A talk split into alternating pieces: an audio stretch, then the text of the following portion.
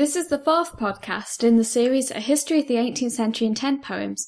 I'm Lizzie Atkinson, and last time I talked about how smallpox loomed large in the 18th century public imagination.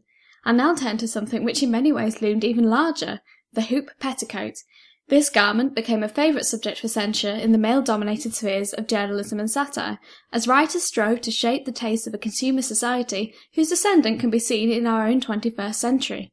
In this discussion, I'll be considering why petticoat poems were so popular as to be included in miscellanies, which will involve taking a quick peek under the hemline of the issues surrounding the hoop's literary presentation. I'm indebted to Kimberly Chrisman's fascinating account of the backlash against the hoop, which you can find in the journal series 18th Century Studies. The hoop petticoat is a quintessentially 18th century item, peaking in size and ubiquity in the 1750s. Court dresses were unsurprisingly the largest, some spanning up to six feet across at their widest point, but even one Elizabeth Purefoy in 1741, aged 68, would specify a hoop of the newest fashion with a circumference of three yards and a quarter around the bottom, which would translate to nearly three metres in its oblong shape. That same year, an article in the London Magazine speculated size was a key factor in the hoop's sartorial success, complaining, a lady within that circle seemed to govern in the spacious verge sacred to herself. It seems that the hoop drew new sweeping lines for the battle of the sexes to be fought across. I'll be looking at different ways this liminal frontier is presented in poetry and miscellanies.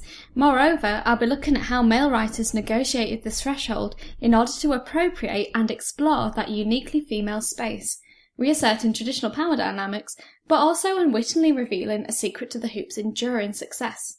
It's clear that what was perceived as female encroachment on male public space was deeply felt by writers. The periodical The Spectator warned in 1711 that should this fashion get among the ordinary people, our public ways would be so crowded that we should want street room, and that is exactly what happened. There's a sense of an invasion of a fashion that has thus hooped in almost all the nation, as the origin of the whalebone petticoat, a satire, put it in 1714. This is an underlying reason that the lexical field of war is employed in many depictions of hoops.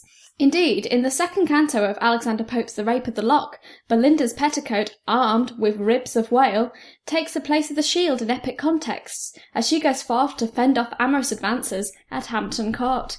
Yet significantly, Oft we have known that sevenfold fence to fail. Rather than an impermeable shield, the barrier posed by the hoop is a fluid one, with the wearer ultimately controlling who can approach her and who is kept at bay. Writers, as we'll see, seized upon the unstable identity of the hoop in their attack against this new-found female autonomy. The Rape of the Lock, an heroic-comical poem to give its full title, was published in its final form in 1714, and it clearly inspired to some degree the Petticoat, and heroicomical poem by Francis Chute.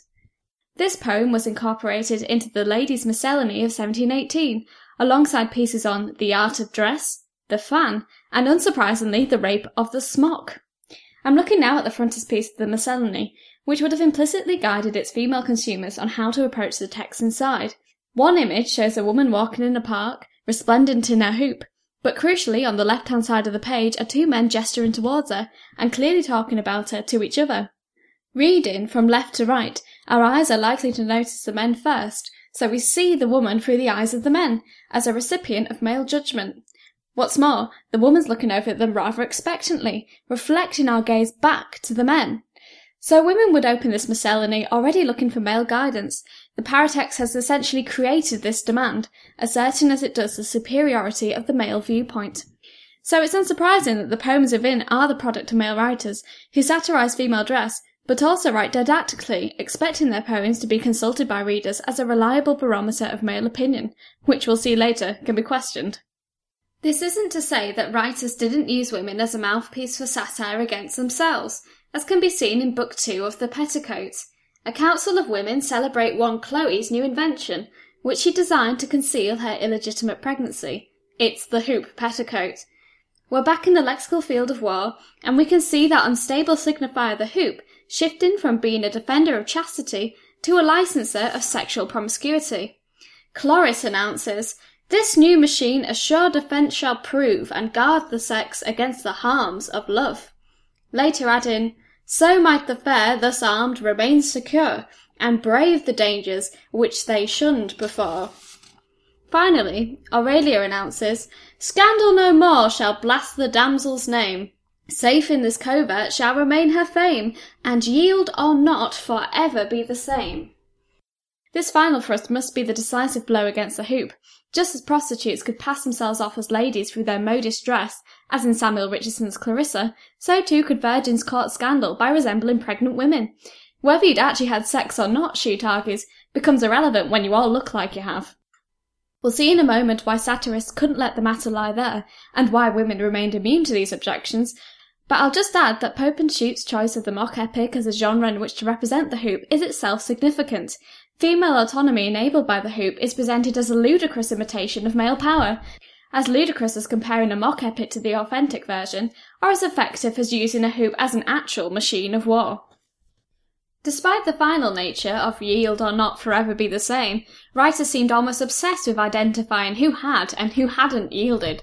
A nonsensical but pervasive motif is illustrated in the 1705 bawdy miscellany, The Frighted West Countryman's Garland, the first song being, The West Countryman frighted out of his forty guineas by being catched under a lady's hoop petticoat. The denouement of these episodes was of course the discovery of the secreted man by outraged citizens, the forty guineas in this title refers to the bribe Johnny must give the woman's husband in exchange for his life. Discovery, however, can also mean to remove clothes, hence John Donne's ecstatic pun into his mistress going to bed, How am I blessed in thus discovering thee? We can therefore see in Petticoat poems that any moralistic drive to expose sexual promiscuity was compounded problematically by the voyeuristic method of doing so. Joseph Addison in The Tatler in 1710 knowingly exploits this dual motive. His alias Isaac Bickerstaff presides over the mock trial of the hoop, and has it opened so that it formed a very splendid and ample canopy over our heads. Bickerstaff adds, I entered upon the whole cause with great satisfaction as I sate under the shadow of it. So here's the crux of the matter in 18th century satire as in society. Male attacks on the hoop petticoat fail because they are compromised. Think back to the cover of the Ladies' Miscellany. How much is the male gaze censorious and how much, well, curious? While this male titillation is validated by figures such as Isaac Bickerstaff, we should contrast this with the male anxiety surrounding female sexual appetite. This is another reason the war imagery of Pope and Chute's mock epics would have resonated.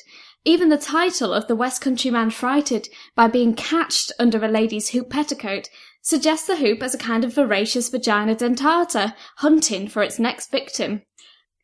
I noted in the previous podcast that petticoat poems can be found in miscellanies along with those on smallpox. It's this kind of apparently random juxtaposition that is so revealing about what concerned 18th century society, particularly when we consider poetry was the standard means of public communication. I wonder if miscellanies had survived as a popular medium today, what surprising combinations of topics we might encounter within them. Thank you for listening.